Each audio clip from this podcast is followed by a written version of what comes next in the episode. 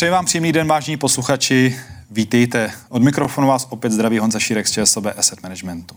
Rád bych vás prostřednictvím eh, tohoto podcastu seznámil s mým kolegou, portfolio Michalem Žofem. Michale, vítej, ahoj. Dobrý den, ahoj. Vás a... tu tiež vítám na tom podcaste. A rád bych se v tomto podcastu právě zaměřil jak na jeho životní cestu práci portfolio manažera. Nicméně, než se tak stane, tak mi dovolte přečíst krátký disclaimer a informovat vás, že tento podcast bude mít pouze informační charakter, že se nejedná o nabídku ani veřejnou nabídku a obsah nelze vykládat jako poskytování investičního poradenství nebo jiné investiční služby. Tak a teď už jdeme na ten důvod, proč jsi tady, protože my jsme se eh, v těchto podcastech, které máme již za sebou, zaměřovali právě na kolegy portfolio na jejich životní cestu, na to, jaké zkušenosti eh, získávali třeba i v předchozích pracích a jaká cesta je vedla právě k tomu, že se stali správci fondů v ČSOB Asset Managementu. Tak jestli by si případně touhle otázkou, tou tvojí životní cestou, popsáním mohl začít, Michale. Tak to cesta, jo ohľadom investíc začala asi, keď ma prijali tuto na Vysokú školu ekonomickú, to bol ešte rok 2001-2002, takže ešte staré doby pomerne. Tam som sa dostal na národohospodárskú fakultu, ale vedel som, že má viac finance, tak som hneď po prvom roku požiadal o preradenie na fakultu financie účetníctví, kde som musel ako opäť zložiť skúšky, kde ma zobrali ale samozrejme som začínal už s tými predmetmi, kde, so, kde človek skončil po tom prvom roku, takže nenastupoval opäť od začiatku do, na tú vysokú školu, ale nastupoval fakticky do druhého ročníka, kde to bolo pomerne flexibilné. Tam som narazil na nejak, niektoré predmety, ktoré ma ako strašne bavili. Bolo to hlavne investovanie do akcií s pánom Musilkom, kde sa človek ako trošku viac do toho ponoril a začal nejakým spôsobom uh, skúmať tie akciové trhy alebo dlhopisové trhy a začal samozrejme investovať sám na seba, pretože nejaké peniaze ti človek priniesol z brigád USA a podobne na work and travel programu, tak sa tiež zapodieval, čo s nimi, čo s nimi urobí. Tak takto som sa nejak dostal k investovaniu a už počas vysokoškolských štúdií som nejakým spôsobom mal nejaké skúsenosti s investovaním na burzách v Amerike, tuto v Prahe a tiež uh, s nejakými dlhopisovými fondmi. Takže takto to asi všetko začalo. Mm-hmm. A uh, ďalšia cesta bola tá, že človek samozrejme po ukončení štúdia si nejakým spôsobom chcel nájsť prácu, alebo už počas štúdia premýšľal, čo bude robiť, tak som samozrejme skúšal rôzne pohovory. Väčšinou to bolo v týchto investičných spoločnostiach a podobne, kde som absolvoval možno 10-20 pohovorov, bo som, neviem, eh, na pohovore možno v preslavenom Key Investment, kde ma našťastie nezobrali, tu mi tá firma spreneverila mm. hodne peniaz.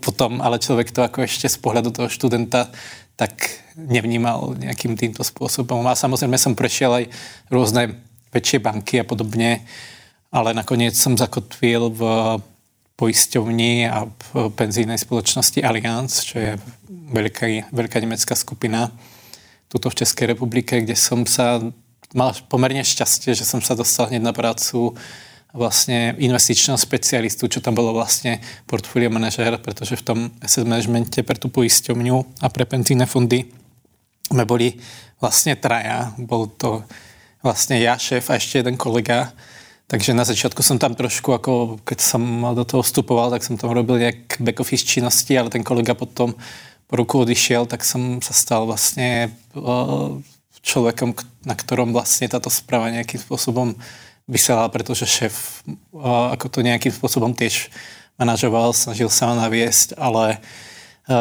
vlastne to gro investičných rozhodnutí to vyselo aj na mne, takže potom sme tam samozrejme ešte prijali nejaké holky na back office a na mid office, ktoré samozrejme prevzali tie e, činnosti, takže už som bol vlastne Uh, som mal to šťastie, že už takto rýchlo po škole som mohol robiť uh, portfólio manažera.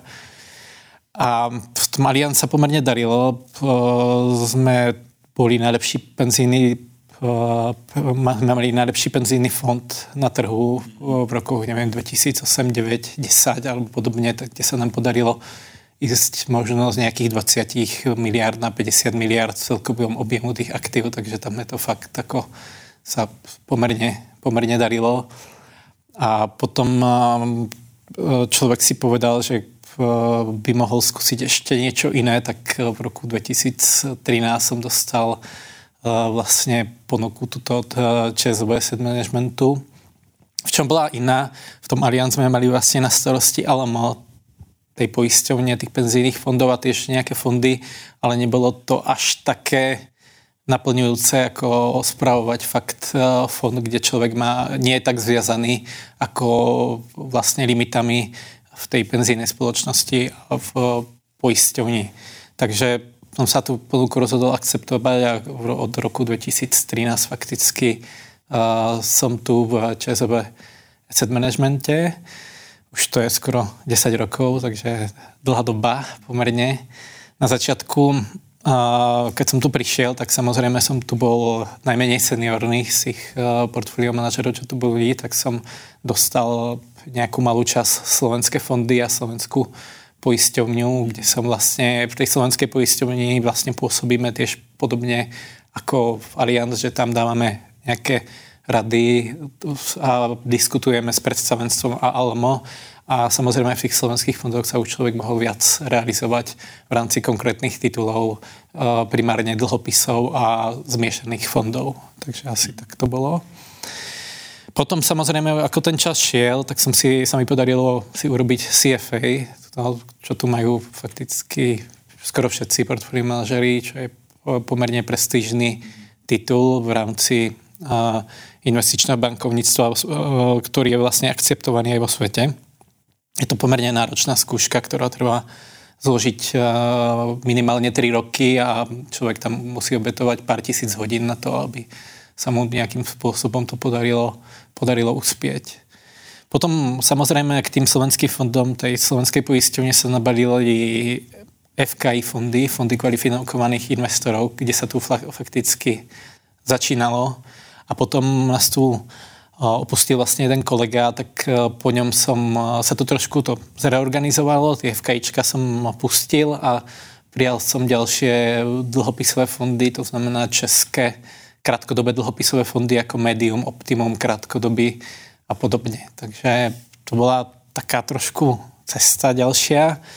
Potom e, ako človek išiel ďalej, tak uh, keď sa začala ČNB zvyšovať sazby pred koronou, tak sa tu objavila možnosť uh, vlastne v, týchto, v oblasti týchto krátkodobých investícií vznikol fond premiéra, kde, kde, ktorý je vlastne teraz najväčší fond v rámci AUM na, toto, na českom trhu, ktorý vlastne pomerne rýchlo nabral aktíva vďaka tomu, že tie saz, vyššie sazby pritiahli pozornosť konz- veľmi konzervatívnych klientov, ktorí vlastne chceli mať nejakú alternatívu k, k nejakým tým bežným účtom, ale nie je to úplne alternatíva, pretože je to fond, samozrejme to NAV toho fondu sa nejakým spôsobom hýbe. A ďalej som potom ešte prevzal uh, fondy, akciové fondy pre strednú a východnú Európu ktoré vlastne boli v Belgicku a ďalej e, maďarské fondy, maďarské akciové fondy. Takže teraz mám pomerne široké spektrum. Dokonca ešte pred rokom a pol sme tu začali spravovať bulharský fond. Takže keď si to trátame, tak mám vlastne spektrum fondov na Slovensku, mám spektrum fondov v Maďarsku, tuto v Českej republike, niektoré v Belgicku a ešte vlastne v Bulharsku, takže tam tých fondov je pomerne, pomerne dosť. Hodně široký spektrum mm. a mhm. děkuji ti za teď uh, velmi solidní představení. Uh, spíš by mě asi teď zajímala uh, ten náš fond, který je, jak jsi zmiňoval, jeden z největších nebo největší aktuálně spravený fond v České republice, fond premiéra. Je v něm aktuálně přes 46 miliard korun. Uh, Přesně tak. A jaký to je vlastně takhle velký objem uh, spravovat? Jak to vnímáš? Je, je ta zpráva uh, stejná, odlišná jak oproti třeba jiným fondům? Tak je to asi väčšia zodpovednosť, za prvé, treba povedať určite. A samozrejme, ako, keď si zoberieme jeden fond, čo je malý fond, väčší fond, tak ten rozdiel tam až taký veľký nie je, pretože oba fondy vyžadujú nejakým spôsobom každodennú správu, každodenné reinvestovanie cash mm. flow, mm. hľadanie investičných príležitostí a podobne. Len v jednom to robím malom, v druhom vo veľkom. Takže hlavný rozdiel je primárne v tom, že tie väčšie fondy sa zvyknú správať trochu ťažšie, pretože keď už má ten fond obrovské finančné prostriedky, tak niekedy je veľmi ťažké to umiestniť na trhu. To znamená, že napríklad keď kupujem nejaký dlhopis do toho fondu a robím to v malom objeme, tak tam s tým trhom nepohnem vôbec. Že ten dlhopis napríklad za 10 miliónov korún kúpim v pohode tuto na českom trhu.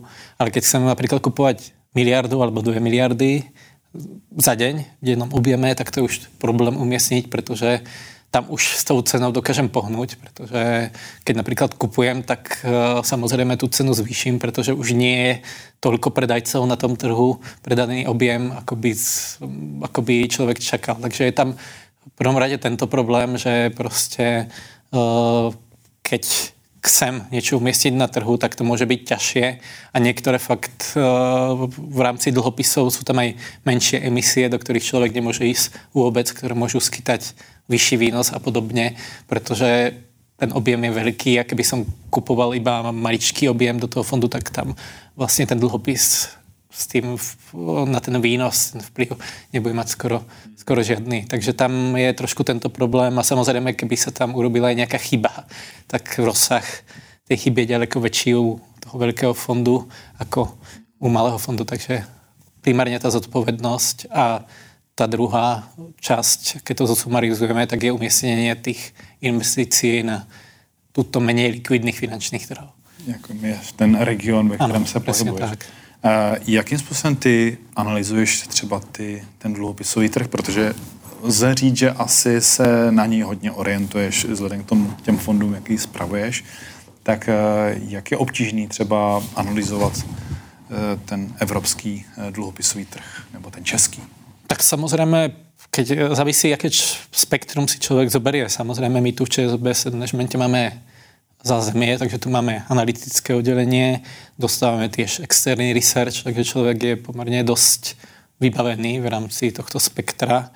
Samozrejme tiež, ako e, máme tu Bloomberg stanice, Reuters stanice, tak si robí tú analýzu aj nejakým spôsobom sám a nejakým spôsobom si to verifikuje s analytikmi a podobne. Takže, e, a to nie je len o tom českom trhu, pretože na ten český trh má samozrejme vplyv aj globálne trhy v Amerike, v Európe, takže človek musí sledovať aj zasedanie Fedu, zasedanie ECB, musí sledovať správy aj tam, pretože majú výrazný vplyv na výnosy. Zoberme si napríklad od začiatku roku, tuto na českom trhu sa to moc nestalo, ale výnosy vo svete klesali, tak to malo samozrejme vplyv aj na túto českú výnosovú krivku, kde tiež výnosy pomerne výrazne od začiatku roku poklesli. Takže tam musí človek sledovať nielen tú lokál, ale musí sledovať aj ten globál samozrejme. A o, pri nejakých kreditných spoločnostiach alebo korporátnych dlhopisov samozrejme využívam služieb analytikov, ktorí nejakým spôsobom zanalýzujú danú spoločnosť, pozrú sa, aké majú čísla z toho fundamentálneho hľadiska a na základe toho samozrejme sa rozhodne, či si ten kredit môžem kúpiť alebo nie. Mm-hmm. Eh, já se ještě pobavím o jedné věci, protože eh, dluhopisové fondy jsou aktuálně vnímané trošku jinak, než tomu třeba bylo pár let zpátky. Přece jenom centrální banky hodně výrazně v minulých letech eh, nebo měsících zahýbaly s úrokovými sazbami, některé dokonce ještě hýbají, ale v případě třeba České koruny už tomu tak není. Jak moc bylo těžké vlastně vyznat se v tom posledním roce, roce a půl, na tom finančním trhu, protože ani centrální banky sami netušily nebo neměly Eh, vlastně představu, kam až ta inflace půjde, tím pádem, jestli ty sazby budou na třech, na čtyřech procentech na svých maximech nebo ne. Jak jsi to vnímal? Tak ako mi prišlo, že v rámci tých dlhopisových trhoch, aspoň pre mňa to bolo jednoduchšie, pretože tie dlhopisy boli signifikantne nadhodnotené. Keď si zoberieme výnos niekedy neviem, na začiatku minulého, alebo ešte, ale ešte predtým, v roku po covidu, bol na nemeckom bunde niekde minus 0,6, minus 0,5, čo implikuje jednoznačnú nadhodnotenosť tých bondov v porovnaní s historickými hodnotami, avšak tá nadhodnotenosť bola nejaké roky už predtým. Takže sme tam boli tu v českých podmienkach duračne kratší, tiež v európskych podmienkach, pretože sme vnímali, že tie bondy ako sú nedávajú zmysel z toho dlhodobého obdobia, čo sa nakoniec potvrdilo. Ale samozrejme človek si to mohol myslieť aj v tých predchádzajúcich rokoch, ale, ale materializovalo sa to dosť až teraz, čo bolo vidieť hlavne na tých dlho, dlh, dlhších dlhopisových fondoch, ktoré poklesli o európske bondy stratili minulý rok aj, neviem, podobne ako akcie. Mm-hmm. Niekoľko, bolo to minus, cez minus 10%, takže to je, a to sa, v histórii sa to moc nestalo, že by proste dlhopisy aj akcie takto výrazne poklesli, takže okolo minulý rok nám aj pomerne vyšiel v tomto duračnom časovaní, takže to bolo fajn, ale zase človek musel sem tam vysedieť tie uh, roky predtým, kde tie dlhopisy boli výrazne nadhodnotené. A síce uh, tie dlhšie dlhopisy ponúkali nejaký nadvýnos, ale samozrejme ten výnos nebol kompenzovaný a tohto roku sa to ukázalo, pretože fakt tie dlhopisové fondy dlhé, alebo dlhopis, dlhé dlhopisy výrazne poklesli, čím pádom, tým pádom stratili z, tých, z toho nadvýnosu, čo sa akruoval za tie predchádzajúce roky. Takže si myslím, že to, tie dlhopisové trhy boli pomerne jednoduché, už horšie to je u tých akciových trhov, kde si človek moc nebol istý, tam tá nadhodnotenosť nejaká bola, ale však nebola taká veľká ako v rámci dlhopisových trhoch, trhov.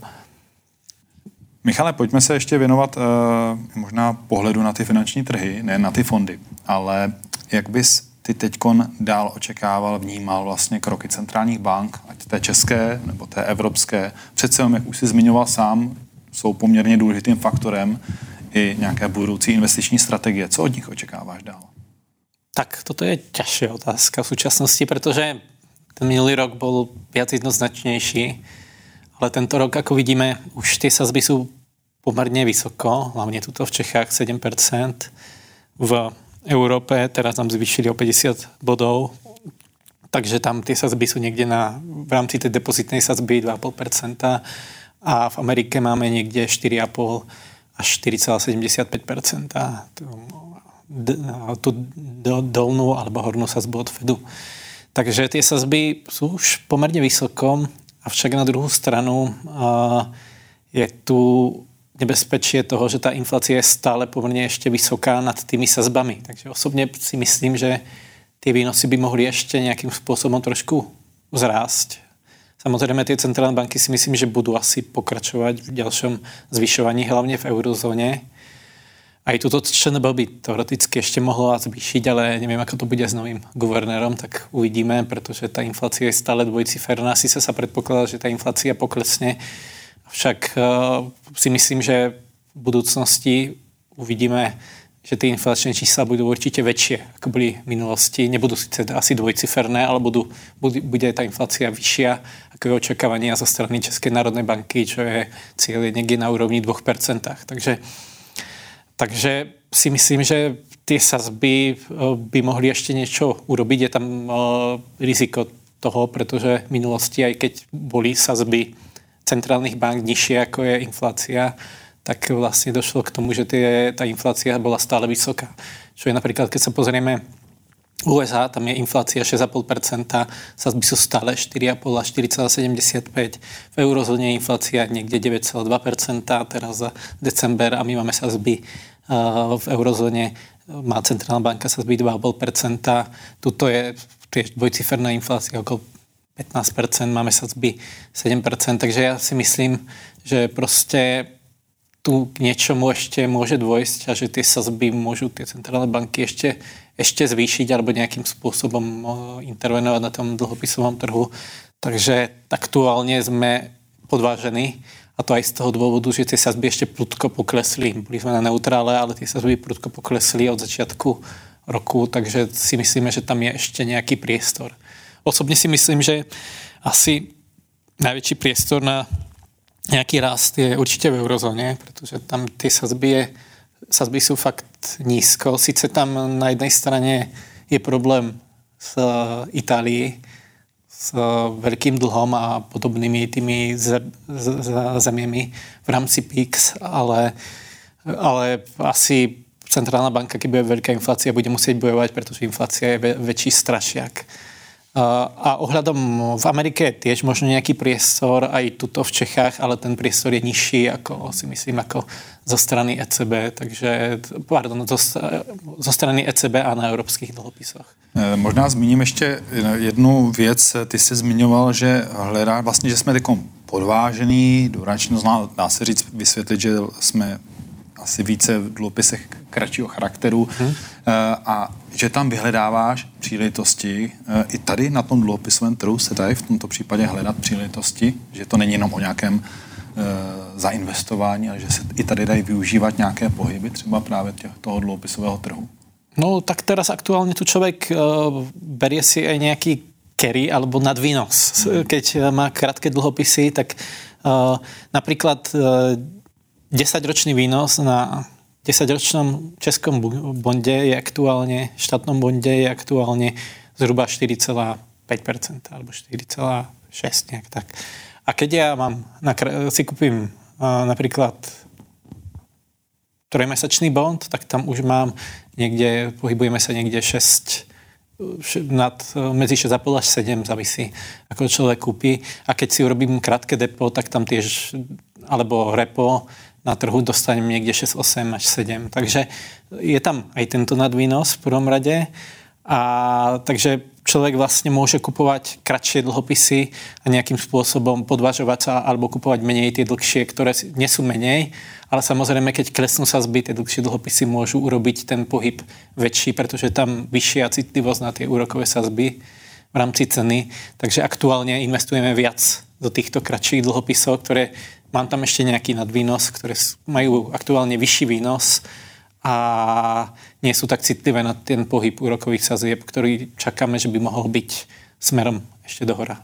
Takže dá se říct, že v tomto roce možná hlavní aktivita nebo hlavní úkol pro tebe, pro správce dluhopisových fondů bude využít včas právě toho zlomu, kdy třeba centrální banky řeknou, že bude spíš prostor pro to snižování sazeb a využít toho mhm. momentu vlastně Môže to tak byť, doplnení. pretože to, je to ťažšie načasovať. Mm-hmm. Minulý rok samozrejme k tomu neprišlo vôbec, ale je to, to, to je ťažšie načasovať, tak uvidíme podľa tržnej situácie, ako sa to vyvinie, či to, a či to príde tento rok vôbec, tak to je, to je otázka. To, finančné trhy sa nedajú takto časovať v takomto krátkodobom horizonte. To je pravda, to už nás mnohdy e, přesvědčili. E, pojďme na závěr na už trošku soukromou otázku na tebe jako na e, člověka. Jakým způsobem ty odpočíváš, relaxuješ? Tak e, primárne teraz šport. Samozrejme plno aktivít, človek chodí do, do fitka, potom cez víkend si zajdem niekde na lyže alebo na ski alpy, ma chytili po, po covidu, takže asi tak. My teraz som bol napríklad na Snežke, prvýkrát na ski alpoch, takže to bolo celkom, celkom zaujímavé. Potom človek si chodí zahrať badminton, aj futbal, ale tomu sa venujem trošku už menej, pretože tam už je človek trošku nachylný k tým zraneniam. Teraz napríklad na Vianoce alebo pred Vianocami som si bol zahrať futbal, som si trošku zranil koleno, takže som bol mesiac off. Takže tomu futbalu už tak neholdujem, ale pasívne sa chodím pozrieť napríklad, keď uh, si pozriem anglickú ligu alebo anglickú Premier League alebo u nás na dedine na Slovensku, tam je také malé mústvo, tak keď, som, keď mám čas, tak tam sa na to prídem pozrieť. Podobne. Potom samozrejme ešte sú aj iné aktivity, v lete chodím na ryby napríklad a samozrejme si človek prečíta nejakú odbornú knihu, keď, keď má čas. A sem tam niekde aj cestujem, ale to až tak moc nie. Michale, já ti moc děkuji za tvé informace. Přeji ti hodně zajímavých úlovků, nejen těch uh, rybářských, ale i těch investičních a moc děkuji za informace, nadhled a přeju ti zdraví a pohodu v tomto roce a děkuji ti. Díky moc, Honza.